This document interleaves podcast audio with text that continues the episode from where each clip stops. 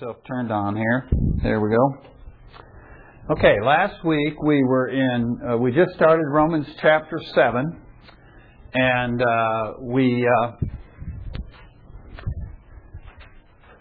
we were, uh, we did the first uh, six verses in chapter 7, and today we're going to start on the next paragraph, which is Romans 7 verses 7 through 12. Okay, so, uh,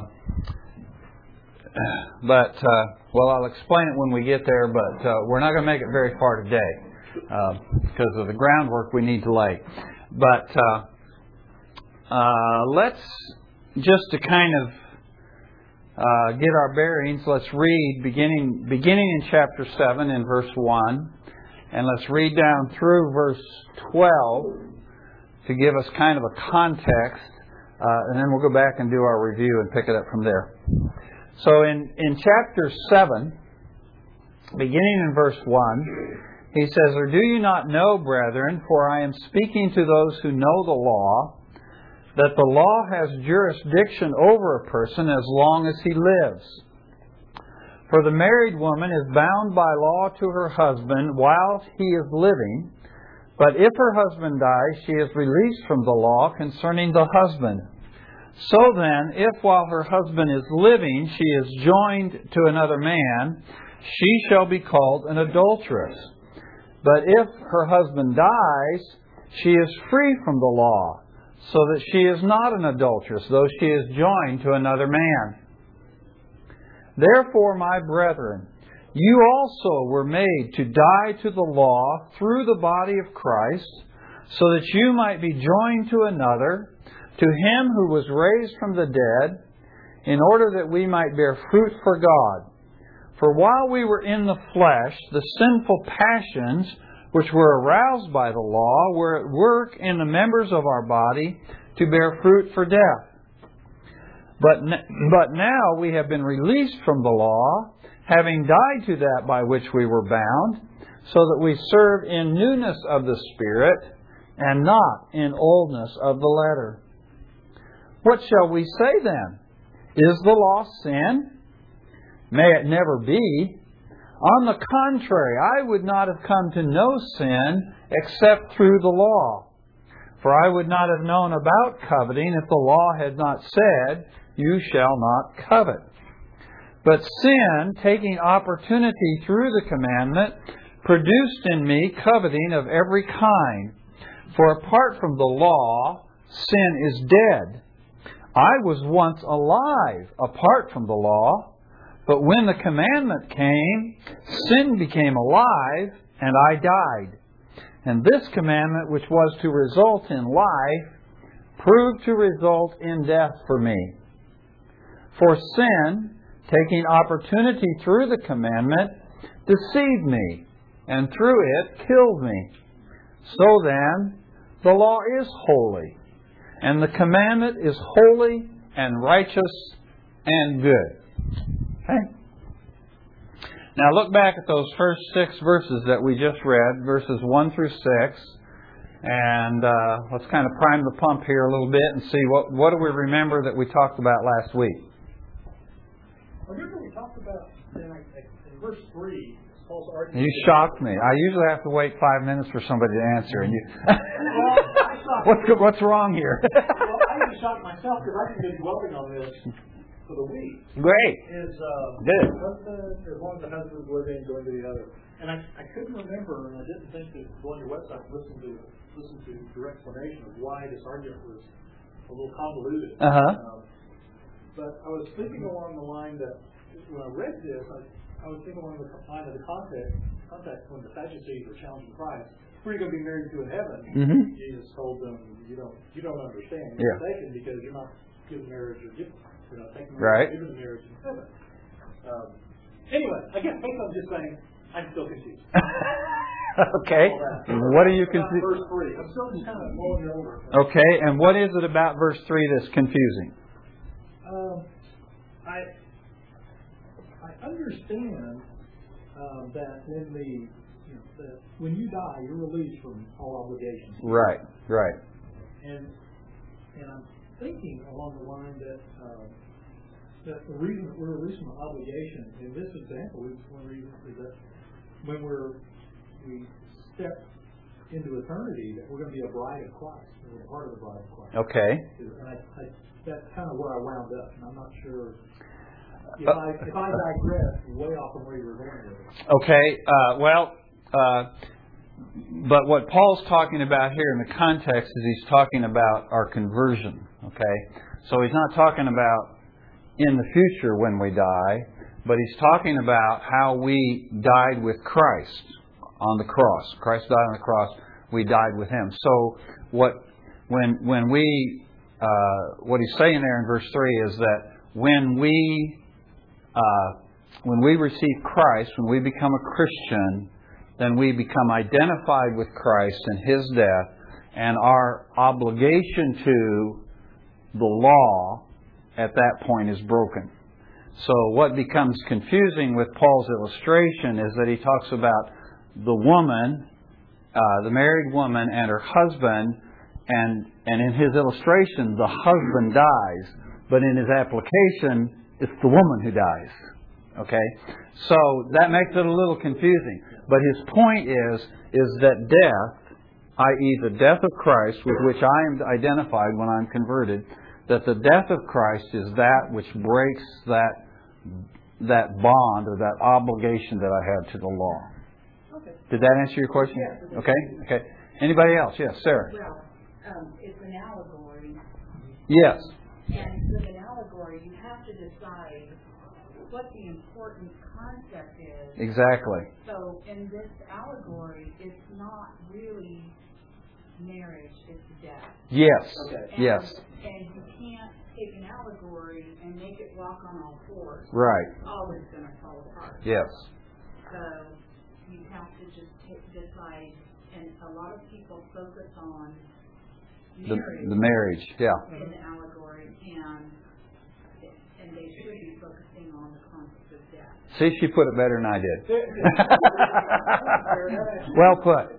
Well put. Not only Okay. that, if you try to apply it completely, then that means that while we are not dead to sin, we can still be joined to Christ if we. Right, exactly. And that is that is his point there in those verses that the reason that we have died to the law in this case, the reason that we have died to the law is so that we can be joined to Christ. And you cannot be joined to Christ and joined to the law at the same time. That's you know, it's just it just it's an impossibility. So in order for me to be joined to Christ, I have to have died to the law, and that's what happens in the body of Christ. In Christ's death on the cross, He puts to death, He puts me to death in a sense, as far as my, or in respect to my obligation or my responsibility or my condemnation even under the law. Okay? This is good. Y'all are thinking good. What else? What else do you remember we talked about last week? We saw that there were three distinct arguments um, for dealing with the believer's relationship with sin, Okay? and they all start out, do you not know? Okay? And um, the first one is, you died to sin, were raised to newness of life. Okay, that's in the first half of chapter 6. Okay? Um, and then the second is from six fifteen, you're a slave to sin or a slave to righteousness. Okay? And then the third is from seven one, and it continues the argument from the sixth chapter, um, and it launches the relationship to the law. Um, so Okay, great. Okay. Well, Sarah's all over it. She is. She's on top of it today. she took good notes. She finds a new apartment. Well, I think it's my new apartment is more, and I can still go here. and we're glad about that. We're glad about that. Uh, yes, so so Paul has been beginning at the first of chapter six, and then all the way up through verse six of chapter seven. He's talking about our relationship to sin and death and the law. Okay, and they all get kind of intermixed together, which leads to the primary question that he's going to ask in the verse we're going to look at today is the law sin. Because we find that the law is, is always linked with this idea of sin. And in fact, when we get into chapter 8, he's going to talk about the law of sin and death. Okay? And uh, so we, we find this idea that the law is always somehow connected with this idea of sin and death. And so the natural question is, well, then, is the law sin, or is there something evil about the law? And that's the question he's going to begin to address in verse 7. But before we get there, is there anything else you want to say about last week? What's interesting is he, he talks about how apart from Christ, we're dead, but it's not the right kind of death. Because we need to be joined to Christ and dead to, to uh, sin.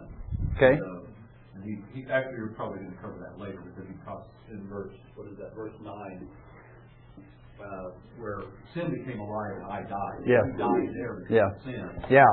Instead of the right. Well, that's a good point. Yeah, I hadn't thought about that distinction, but that's a good point you brought that out. And if we ever got to verse 9 today, we would talk about that, but I've given up hope of that. Okay. All right. um, so, he picks up then in verse 7 this idea of is, is the law sin? If there's always this connection between the law and sin, and if, as we saw back in chapters 5 and 6, when the law came, it, it aroused sin, it stirred up sin in us. Sin was kind of like this dormant thing inside of us. Uh, and and then the law came and it aggravated that, as he says in chapter seven and verse five, it stirred up those evil passions or it aroused those evil passions within us. If that is the case, then then isn't it a logical assumption that we should make that there's something inherently evil about the law? And of course, Paul speaking as a Jew is never going to allow that possibility, and we're going to see why it is not as we go through chapter the rest of chapter seven. Now, uh, so and last week we mentioned this that all of chapter seven is really about the law. Now, the first six verses that we looked at uh, last week is still closely tied into the things he was saying in chapter six, as Sarah pointed out. Okay, so there were three main arguments that he makes from six through chapter seven, verse six. But in the beginning of chapter 7, he's now introduced the subject of the law, and the law becomes his subject all the way through chapter 7. We need to keep that in mind. The real issue of chapter 7, the main topic of chapter 7, is the law. It's not human nature. Now, we're going to talk a lot about human nature in chapter 7, but that's not his subject. His subject is the law and what is how does the law operate? What is the law? How does the law work? Why was it given? What does it do inside of the person? Okay. And the reason he's going to do this is because he wants to get to chapter 8. And in chapter 8, he starts to talk about the new life of the believer. What it's like to be a Christian. What it's like to live under the spirit of life in Christ Jesus. Okay? Or the law of the spirit of life in Christ Jesus. So that's where he's headed. But in order to get there, he needs us to understand about the law. Now, the problem with chapter, one of the many problems with chapter 7, you're going to see there are many problems, but one of the many problems with uh, chapter 7 is that you and I, as far as I know, everybody in this room here is a Gentile. And as far as I know, we're all living in the 21st century. Some of you may not be, uh, but most of us are living in the 21st century. And so we typically, when you start reading all this stuff about the law, and it becomes clear, as I said last week in chapter 7, he's talking about the Mosaic law, the law that was given at Sinai.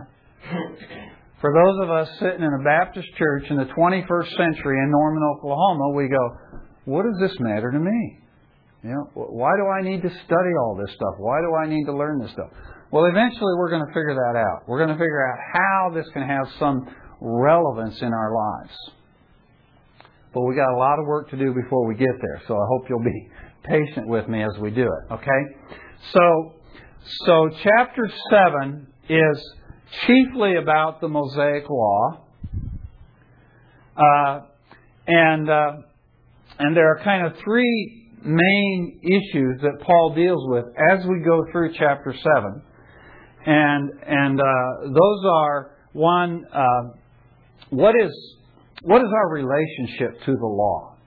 And when I say our relationship to the law, I don't necessarily mean our relationship as Christians. I mean our relationship as people, as human beings. Okay, what is, what what what is our how does the law work? Uh, how does the law function? What is our relationship to the law, and why does any of that matter? Okay, so those are some of the things we're going to be wrestling with as we go through chapter seven. And and another question we're going to be asking ourselves is how does the law work?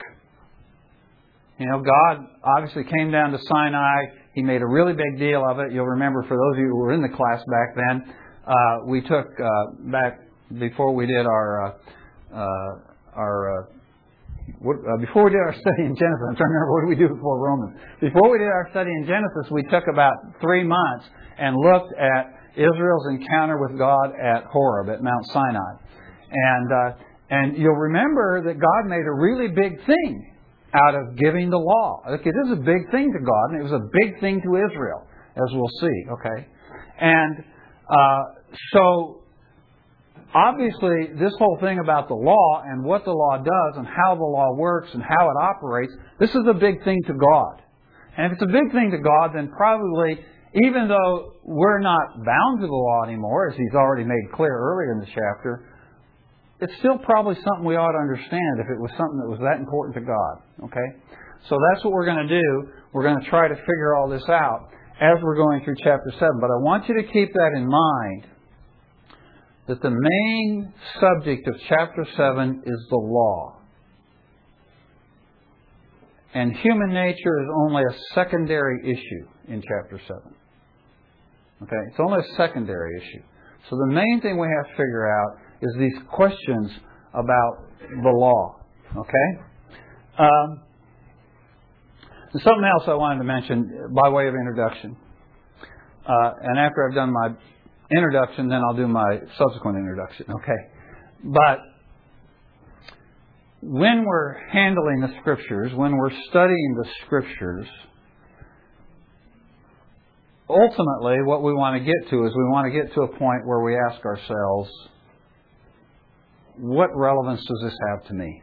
You know, what difference does this make in my life? How should this affect how I live at work on Monday morning? Okay? That's that's ultimately where we're going, right? Is to understand the relevance of the scripture to us today in our lives, right? And that's what we call application, right? It's applying the scripture to my life. But what do you have to do before you can do application. You have to identify a principle. Okay? Interpretation. In, interpretation. You need to interpret. And there's a difference between interpretation and application. We've talked about this before. Interpretation is finding out what the particular passage we're looking at really says. Okay? Once I found out what it really says, then I can ask, what relevance does that have to me now? But first of all, I have to know what it says. And one of the essential things in interpretation, in finding out what the Scripture says, is, is getting into the mind of the author and into the mind of the recipients. So, in other words, if I want to understand what, is the, what does a particular passage in the Scripture say, the first thing I have to ask myself is so if we're talking here as we are today about Romans, what did Paul mean? What did you know? so it's not not as I read this passage what you know what kind of just pops in my mind, but rather what did Paul really want to communicate? What was he really trying to say? And if I don't do that first, then I'm I'm going to misunderstand the scripture and I'm going to misapply them. Now, we all have experience with this in our marriages, right? In our marriages, we have the experience of our spouse saying something to us, and instead of going, What did she really mean? I just go, How does that affect me? and I do the application before I do the interpretation. What happens when I do that? How's going like this? you get in trouble, right. You have a breakdown of communication because you haven't really heard what your spouse was trying to say, okay? Well, we often do that with the scriptures. We read a passage of scripture and we just kind of react on it on a visceral level and we go, oh, this affects me or this makes me think about this or whatever. Before we've asked ourselves, what is God really trying to say here? Or what was the what was the author really trying to say under the inspiration of the Holy Spirit? So interpretation, and you all know this, you know, this is nothing new to you. I'm just covering this ground again. Uh, interpretation is vital in every time every time we approach the scripture. Now, when I was first learning to do Bible study and and and really get in the scriptures on my own was being trained to do it, one of the things I was always trained to do and always trained to think about every time I opened the scripture was to ask, what is God saying to me? Okay? That's that's because that's the point. That's why the Bible was written, so that God could speak to me or He could speak to you. So every time I open the Scriptures, I'm conditioned by my training and by conviction as well to ask myself, what is God trying to say to me? But before I can get to that point, I have to ask first, what is the correct interpretation of the passage? Once I determine that, then I look for the application. So I always do interpretation first and then application. Okay? And that's my principle. But I always I'm always pressing for application. So for example, every week as I prepare a Sunday school lesson, and I get ready to come in here and, and, and, interact with you all, one of the questions that's in the back of my mind always, and I try to get it written down in my outline before I walk in here, is what's the application? How does this relate to us? What difference does it make to us? However, there are times in our study of Scripture when we encounter passages that are so difficult to understand that we have to spend a long time getting to the interpretation before it's safe for us to make application. So although every time, every Sunday I come in here, I'm my, ideally every Sunday when I come in here, I'm, I'm wanting to make sure that before we walk out the door at the end of the hour, people have got something they can sink their teeth into and go, okay, you know, this is something I can use today, or this is something I can use this week, or this is something I needed to hear. Okay. But because we only have a set amount of time, there are occasions when I have to say, okay, Lord, on this lesson, we're not going to get to the application because we got to do a lot of groundwork. And Romans 7 is one of those passages. So I said all of that in order to say, today we're just going to do groundwork.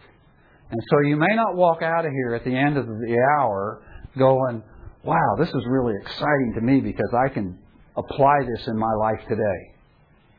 But hopefully, when you go out of here today, you will have some tools in your hand that you can use as you seek to understand Romans 7. And the reason that I want to just take time over the next week or two to do the hard work of interpretation before we get to application is because I am convinced that most people read Romans 7 from a visceral level. They really don't know what Paul's talking about. So they read through Romans 7, and particularly they get towards the end of Romans 7, verses 14 through 25, and, and they, they see what Paul's saying there about, you know, well, I don't, you know, I don't understand what's going on here because I want to do one thing and then I end up doing another. And they read that kind of on an emotional level. And they've missed Paul's point. Okay. Now, as you're going to see in the work we do this morning, there are a wide variety of opinions about Romans 7 held by a lot of really good people. Okay?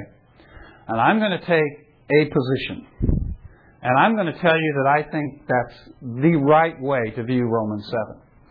But when we walk out of Romans 7 into Romans 8, you may, you may have an opinion different than I have. I may not convince you all that my view is right, okay? That's okay. I don't have a problem with that. But what I do want to make sure is that what, whatever you do, however you end up after we're done with Romans 7, that you're at least dealing honestly with the passage. And you're at least dealing honestly with the questions and the problems that this passage presents to us. You'll, you'll understand more about what I'm talking about as we go on. And whatever you do, whatever your view of Romans 7, after we're done with Romans 7, all I ask is that you not have a view of Romans 7 that eviscerates Romans 6.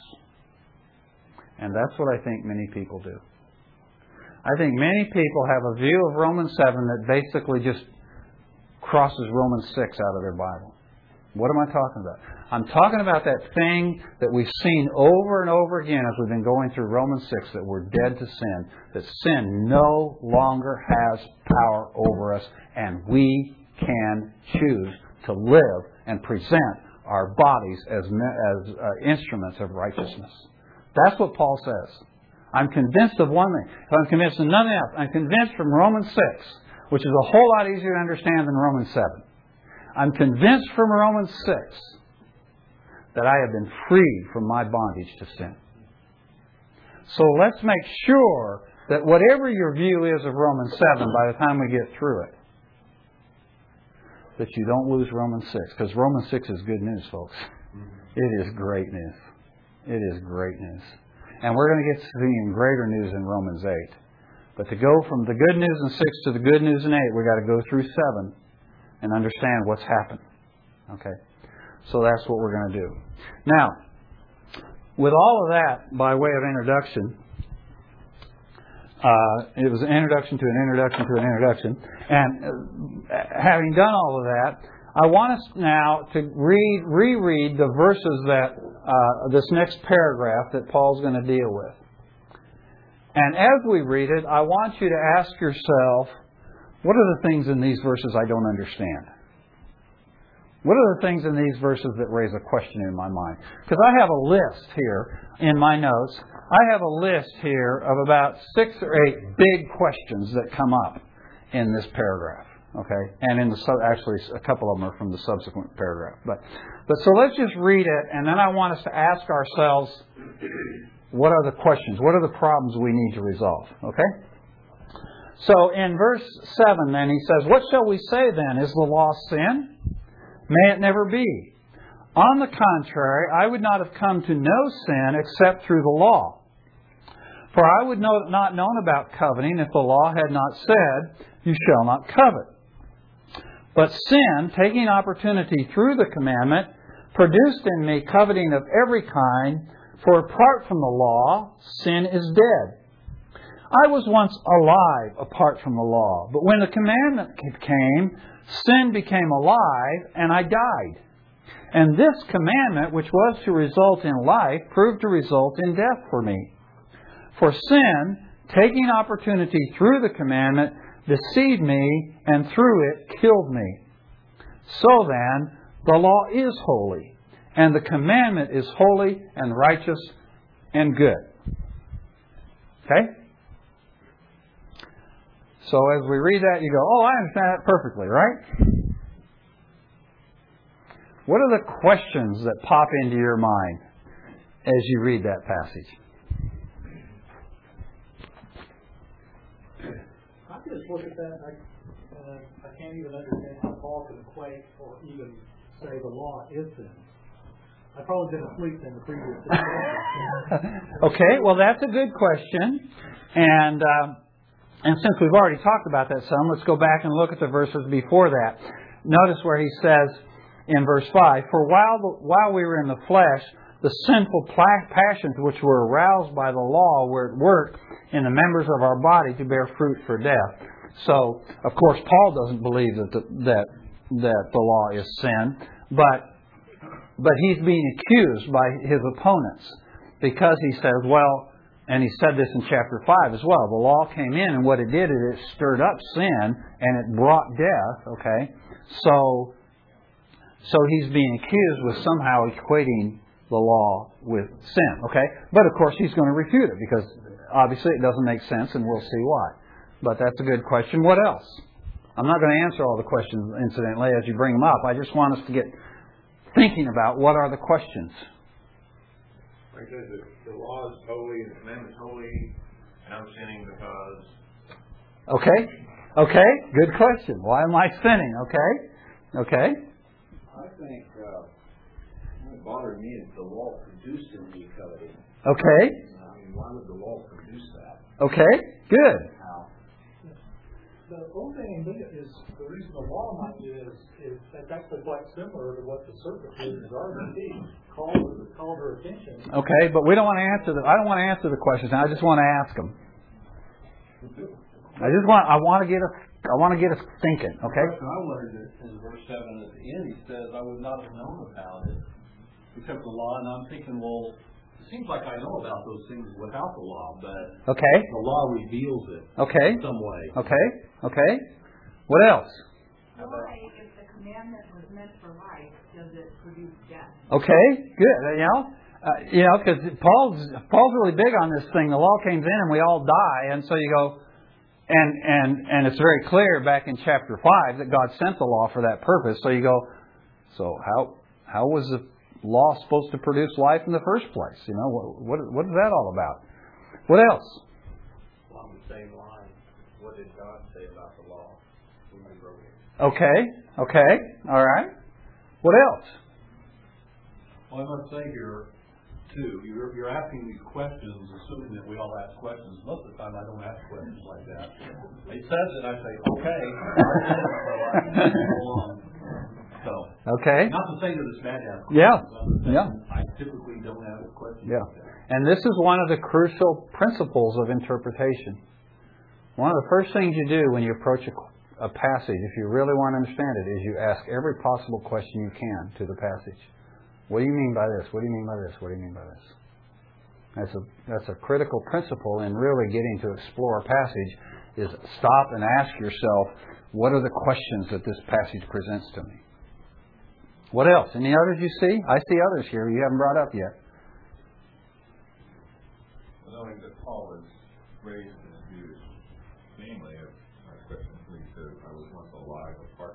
Okay, what does that mean? What does it mean when Paul says, I was alive apart from the law? I mean, Paul was like you and I. He was born a sinner. So what does he mean when he says, I was once alive apart from the law?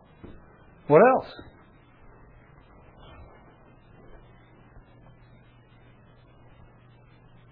Well, he almost um, attributes a personality to sin Okay. and makes sin uh, an entity that um, sees an opportunity through the commandment.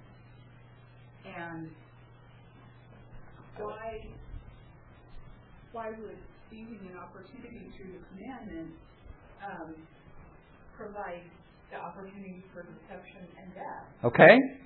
you know, it's using, I mean, God gave the commandment and God gives life. Yeah.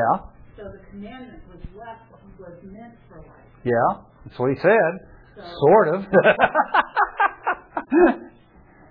and that's one of the problems of this passage is because in verse after verse in this passage and in line after line of this passage, he seems to contradict things that are said elsewhere in Scripture. You know, like this idea of what does it mean that Paul was alive? Because we know Paul was born a sinner, so he was born dead like the rest of us. You know, so you know, and and then the other question is, okay, he was born alive, and the law came in, and then he died. Well, Paul wasn't dead when he wrote this. Obviously, he was still alive, right? But somehow he died. Okay, and so we can go on. Uh, here's a question for you. As he's going down through here, and he starts talking about the law, he begins to talk about the tenth commandment, right? The law, the law prohibiting covetousness, thou shalt not covet. And I ask myself, why does Paul pick that one? I learned, but maybe that's because not everybody murders, not everybody steals it. Well, the, I told you we don't want answers now. We just want questions. we'll get to. so, Okay. since you said don't but, but but it is a question because to me, to me, I kind of think of the tenth commandment as kind of a, you know, kind of an add-on at the end. It's not really one of the biggies. You know, the biggies are no other gods before me. Don't make graven images. You know, keep the Sabbath. You know, don't murder. Don't commit adultery. And then kind of at the end, you know, well, by the way, I don't want you to covet either. So I, I, I don't usually think of of the tenth commandment as a biggie. And so I ask myself, why does Paul pick the tenth commandment, thou shalt not covet, as his kind of paradigm of the law? Okay? So so that's a question that comes to my mind. Uh, and uh, let's see, some of these I'm looking at my list here. Some of these we've already mentioned. Uh, does law seem to give such a huge opportunity to say, Okay, okay, "Well, here's an open door? okay, okay. Good, good question. Okay. Uh, and then beyond this pa- beyond this paragraph, as we get into the next paragraph in chapter in verse 14, he switches he switches from past tense into present tense. Okay, and so I ask myself because this has some bearing on the paragraph we're looking at, why does why does Paul in the next paragraph switch to the present tense? Okay, and uh, and then at one point Paul says, what I'm doing, I don't understand. Remember that? It's not in the verses we've just read, but the ones we're going to work on later. Okay. He says, What I'm doing, I don't understand. And then a few verses later, he explains it all. So, what does he mean he doesn't understand it? If, if within a few verses he gives us a complete, detailed explanation of what just what, what just happened. Okay. These are all questions that come to mind. But here's one of the biggies. This and this is one you totally missed uh, because you just assume something when you read this passage.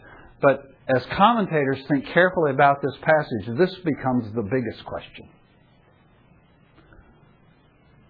Oh, before I get to that one, sorry about that.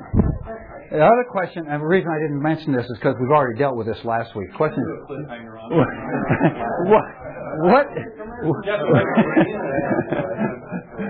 The, the, an- another question is what is the law? But we talked about that last week. Okay, what is the law he's referring to?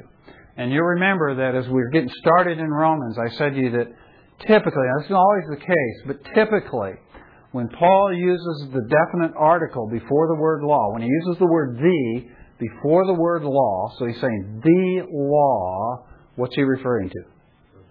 The Mosaic law, the law at Mount Sinai, okay, Ten Commandments, etc., etc. Okay. So, uh, oftentimes when he doesn't have the definite article before it, oftentimes he's speaking more generally of just God's law or some other law, okay? But when he puts the definite article in front of it, which he does in most cases in this passage, it's very clear he's talking about the Mosaic law. So that's important that we realize that, okay? I'll explain that to you eventually. Okay, so, but the really big question is who is I? Now, you didn't notice that one, did you? Because you read it and you went, oh, well, that's just Paul. This is Paul talking about himself. Okay? Well, it's not all that clear, I hate to tell you. okay? I think Paul's using himself as an example here. Uh, he's, he's, in this whole passage, he's switching back from the, the fleshly perspective and the spiritual perspective and God's perspective, and it's hard to tell which one's which. at which Okay. point. Okay. Now the uh, probably the majority interpretation throughout the history of the church in Romans seven. Uh, the majority, but not necessarily, not, not at all the dominant majority, but the majority interpretation is that is that the I refers to Paul. Okay, and that Paul's simply referring to himself and experiences that he has encountered or is encountering. Okay. But there are other very well accepted, well respected scholars, evangelical scholars, uh, from the earliest days of the church that have held that the I here does not so much refer to Paul but may refer to someone else. And that Paul is just simply using the I here, or in Greek, ego, uh, using the I here as uh, as kind of paradigmatic, as a paradigm of something else, or as a literary tool, a rhetorical tool that he's using. Okay. So there are four primary ways of viewing the I in Romans 7. And and each one of them have compelling arguments behind them. Okay? As I read the explanations for these various four ways of viewing the I in Romans 7, I go, oh, I like that. That makes sense, you know. And then I get the next one, I go, well, you know, that makes sense. I like that, you know. And then, I, and then, then this guy argues with this guy, and I go, well, that's a pretty good point. That, that probably doesn't work, you know, because there are problems, or I should say, challenges with each view. Okay. So, so in your efforts to understand Romans chapter seven, you're going to have to wrestle with these questions, and you're going to have to decide for yourself, as each one of us does, who do I think Paul's talking about here when he says I in Romans chapter 7? Okay. Now, as I said, probably the majority opinion has been that Paul is simply speaking autobiographically. That would be the first category. Oh, I should mention this too, that almost everyone, all the, I think all the scholars I read, who hold to one of these four, also see elements of one or more of the rest of the other four views there as well. So, for example, someone who sees the autobiographical uh, view of the I in Romans chapter 7 may also see elements of one of the other views. That's because they just they're just such good reasons for each one of these views. Okay, so as I explain it to you, what's going to become clear is that my position is kind of two okay, out of the four. It's kind of a blend of the two, okay? And, and as we go through Romans 7, I'll explain that to you.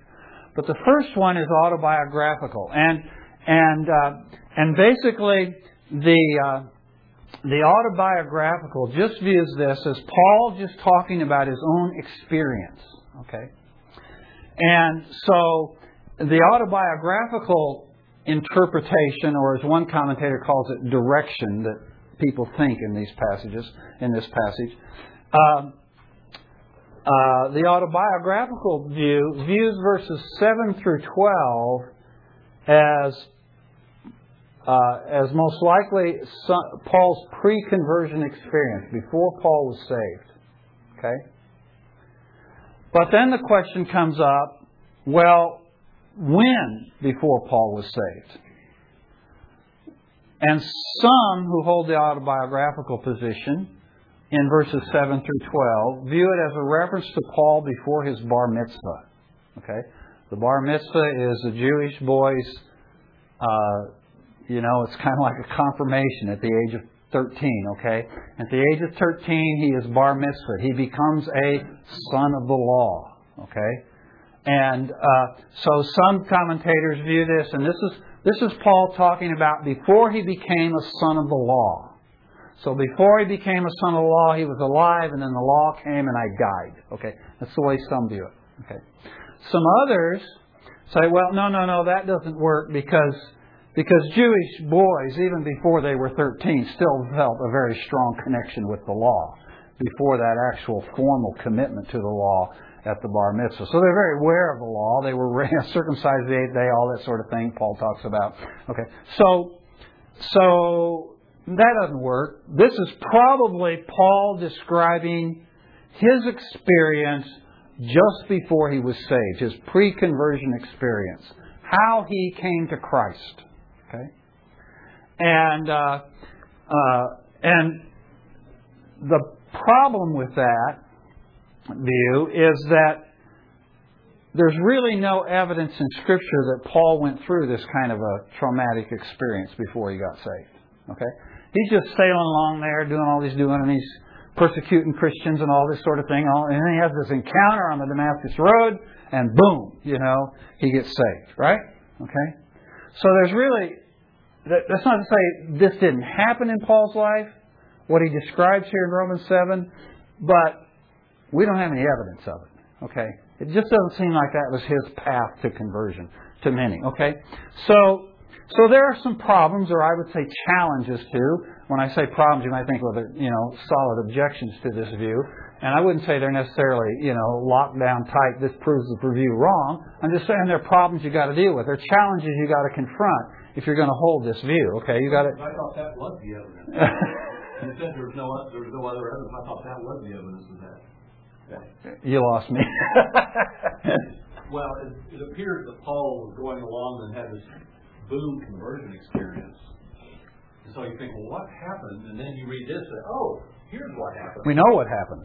We know what happened because he said he was on the Damascus Road and Jesus said to him, You know, what are you doing kicking against the goads? He said, You know, I am the Christ. I'm the one you're persecuting. And he went, Oh, well, in that case. So there's no evidence that he struggled with the law. Right. What I'm saying is, this is the evidence that he did struggle with the law. It could be. Yeah, Yeah. it could be. Yeah, okay, yes, yes. It definitely could be. Yeah. And, uh, and uh, we'll get on that as we go forward, but that's a good point. Yes, very, very definitely could be. Okay. Um, uh, those who hold to the autobiographical view, then when you get to verse 14, Paul switches to the present tense, and they say verses 14 through 25 is Paul's uh, discussing his experience either as a very new convert or as as his ongoing Christian struggle. Okay? And uh, for those of you who are familiar with Romans 7, 14 through 25, you know it's that whole thing about, oh, I wanted to do what was right, but I don't do what's right, and I find in this law in me, this thing working in me, and I sin when I don't want to sin, and I joyfully concur with the law of God in the inner man, but then I don't do what I, you know, it's that whole conflict thing, okay? And the autobiographical view, most who hold the autobiographical view, view that as Paul talking about the experience of a believer, of himself as a believer, either in his early conversion days or after his conversion or as uh, just an ongoing experience in his Christian life. As we'll see as we go through that passage, it's very difficult to find in any other place in Paul's writing anything similar to that experience. Paul gives no hint in any of the rest of his writings that he encountered any kind of conflict like this. Okay? So these are some problems or challenges that you face if you hold the autobiographical position. Um, the second way of viewing the I in Romans chapter 7 is that it's a reference to Adam. That as Paul is speaking, he's speaking I here, he's really speaking, uh, uh, he's, he's using himself kind of metaphorically, uh, representing Adam. And as you read down through, particularly these first uh, few verses of chapters of this section of chapter uh, section of chapter seven, as you read through them, you can see a lot of parallels with Adam. You know, I was once alive apart from the law, and then the law came, and I died. You know, and he talks about sin taking opportunity through the law, deceived me, and through it killed me. Well, you can see a lot of parallels with Adam, right? Here's Adam, and, and then the law, but in this case, of course, it's not the Mosaic law. It'd be the commandment not to eat of the tree. And so God gives the command, and then the serpent comes in and he deceives them and tricks them into sinning, whatever. Okay. So there are some striking parallels to Adam. And in one sense, we could say Adam is the only human who's ever lived of whom it could be said, I was once alive apart from the law. Okay? So there are some strong arguments for viewing the I here as a, as a reference to Adam and, and, and Adam and Eve. Okay? But there are some problems with that view as well, some challenges. And one is the fact that it's pretty clear that Paul, when he's referring to the law here, is referring to the Mosaic law, which of course precludes Adam. Okay? Couldn't be Adam. Well, now the Jews in Paul's day actually viewed the law as you know, coextensive throughout eternity, and so they viewed Adam as being under the Mosaic law, but you can't really support that biblically. Uh, so, so yes, Adam had a law, but it wasn't the law that Paul is talking about here. Uh, similarly, very, it seems pretty clear that when Paul's talking here about how the law, like he said in verse 5, aroused the sinful passions within me. Well, that couldn't be Adam. Adam didn't have any sinful passions. He was innocent. Okay? So even though there are some striking parallels to Adam in the passage, there are also some pretty striking discongruities that would make it seem like, well, this can't be Adam. Okay? Uh, at least in my opinion. Okay. I should be writing these down for you. I'm sorry, I meant to write these down. Okay, the first one is autobiographical.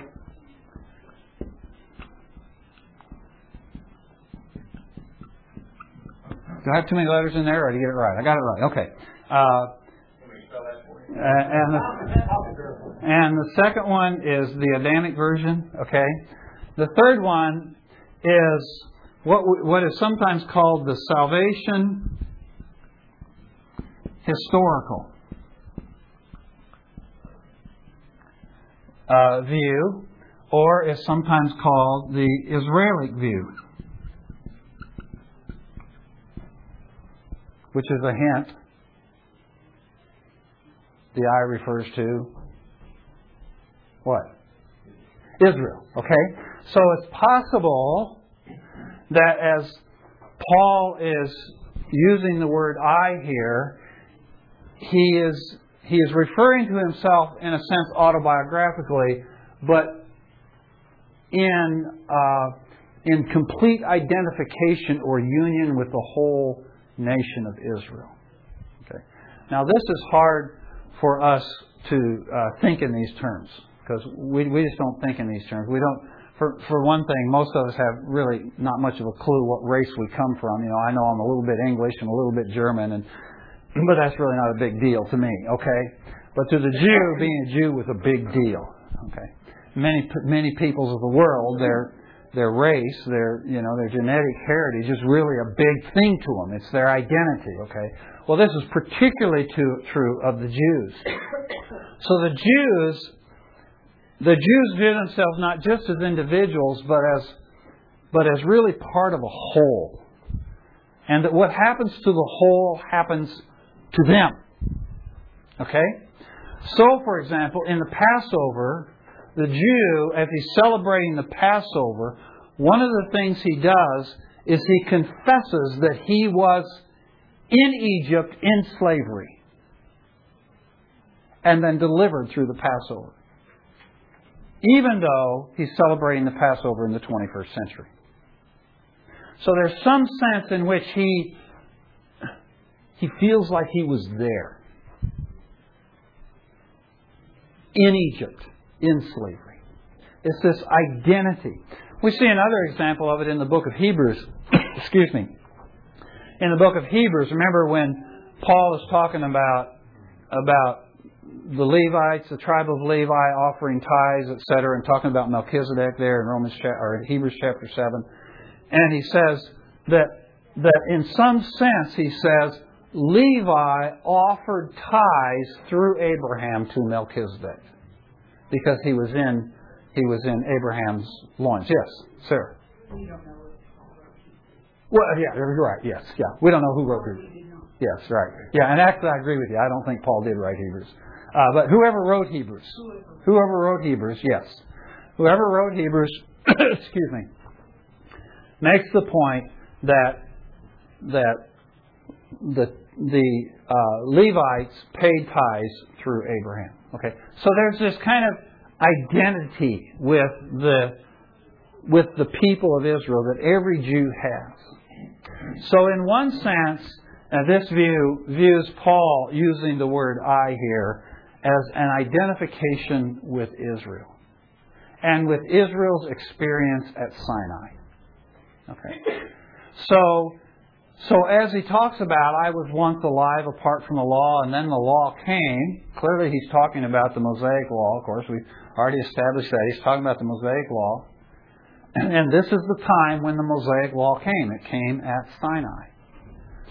And something happened at Sinai. And, and we, we studied that clear back in earlier in Romans. We, we talked about how between Adam and Moses, sin was in the world, death was in the world, but, but but sin was not imputed where there is no law. Remember all that stuff we studied earlier in Romans? Okay. Well, this all, if we view Romans chapter 7, the I is referring to, uh, to uh, excuse me, to Paul identifying with Israel, then some of these things that he says in Romans 7 begin to kind of make sense. Okay, yeah, I understand. You know, we, we were in this time between Moses and between Moses and or excuse me, between Adam and Moses, and all those years in slavery and in Egypt and, and in the the early year the early days in the months in the wilderness there, they were still there was no law. Okay? But then the law came. And after the law came, then came the condemnation of the law and all that sort of thing. And then we discovered what coveting was, and we discovered about things. Okay, this is the experience of Israel in the wilderness.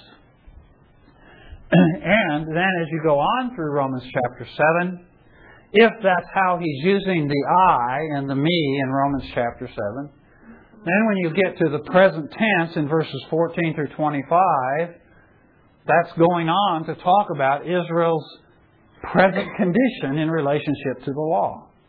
Okay? Excuse me. So that, I got something in my throat here. Uh, so that is, uh, that is the third view. Uh, and uh, then the fourth view is, uh, big word here, uh, is the existential view. Okay? And uh, the existential view is just kind of it that the I stands for everyone in general and no one in particular. Okay?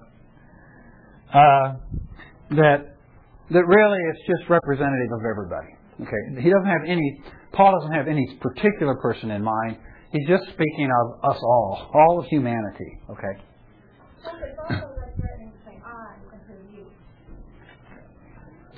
I Okay. I, I can't have my cake and eat it too. Okay.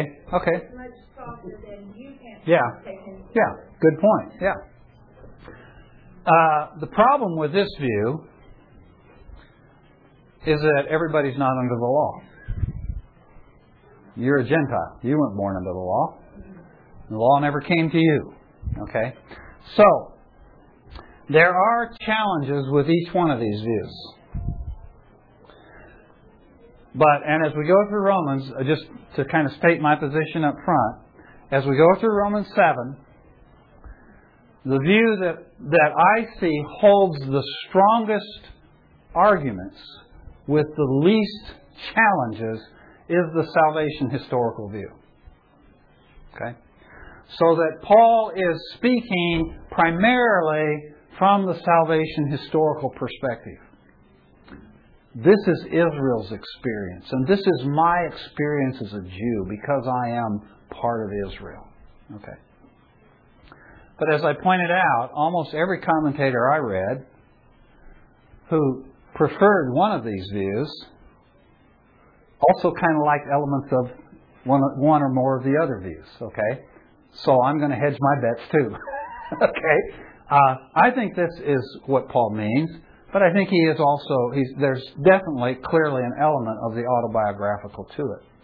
But we have to be careful with the autobiographical view because there are very clearly things, if you just take the autobiographical view exclusively by itself, there are very clearly things that either do not seem to apply to Paul or completely gut Romans 6. And I don't want to gut Romans 6. I kind of like Romans 6. okay? I don't want to gut that. So, so this, this argument here seems to make the most sense to me. Now, what you're going to notice, what you notice now, is that we're here at the end of the lesson, and we haven't even looked at verse 7 yet, have we? Okay? Uh, that's what I expected to happen. Okay. So we've just spent a lot of time just trying to get our handle around what are the questions we're going to confront. And in interpreting Romans 7, there are three main things that you have to think about to interpret Romans 7 accurately. And the first one we talked about last week is what is the law? You got to know what Paul's talking about because he keeps talking about the law all the way through Romans 7. And so you got to know what is the law. And once you figure out what the law is, that's got to be that's got to be a, the constraining influence on your interpretation of Romans 7. Don't go interpreting Romans 7 with just kind of any willy-nilly idea of what the law is. The law in Romans 7 is the Mosaic law. Okay? Keep that in mind. Every time you see the word uh, almost without exclusion, we'll, see a couple of maybes towards the end, but pretty much without exception, the law he's referring to in Romans 7 is Mosaic law. The second and critical thing in interpreting Romans 7 is the issue we've been wrestling with here just now is who is the I? Who is the ego? That's the Greek word there. Who is the ego? Who is the I? Okay? That's the second big issue. so that's why I wanted to figure that out. Who is the I? And I'm going to approach Romans 7 from this perspective. And as we go through the verses, you can wrestle with these four and kind of think them through and think, where are you? Uh, and if you don't end up here, I'm okay with that. Okay? But I just want you to know that I think I think this is the best way to look at it. Okay? And I think that most of the evidence fits best here. So the fourth, uh, the third question is, and we won't get to this till next week. The third question is, uh, what is the experience? Uh, what is the experience in verse 9? Okay? Somebody brought that up in the questions that we asked at the beginning. Okay. These, these are key to understanding Romans 7. What is the law? Who is the I? What's he talking about in verse 9?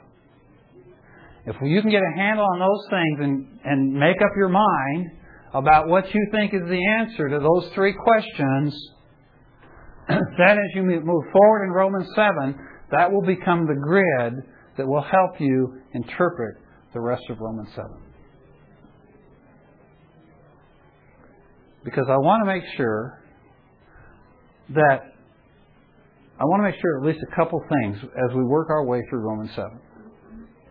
One is I want to make sure it prepares us for Romans 8 because that's where he's going. He's going for this really cool stuff about what it means to live in Christ.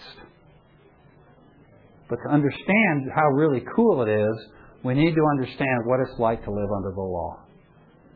And what's the difference. So, that's one of the things I want to do as we're going through Romans 7 is make sure that it gets us ready for Romans 8. The other thing I want to make sure is it doesn't just wipe out from underneath us the rug of Romans 6. and I, and I said this when we started Romans 6. You've got to get Romans 6 down, folks. You've got to, got to get down, you've got to understand what it means, and you've got to believe it. And don't let go of it. No matter what anybody tells you about Romans chapter 7, don't let go of Romans chapter 6. Okay? Hang on to that. Because that's great stuff. I'm no longer a slave of sin. I'm no longer bound to the law. I'm no longer dead to sin. And although, yes, as a Christian I can choose to sin, Paul says that over and over again in Romans 6. Even though I can choose to sin as a believer, I don't have to. I don't have to. I'm free. So whatever you do with Romans 7, don't lose that. Okay? All right? So all of today has just been groundwork, getting the tools that we need so that we can go forward. So next week, we'll pick it up with verse 7, or chapter 7, and maybe we'll get through those six verses. I don't know, but we'll see. We'll try to get through all six verses next week. Okay?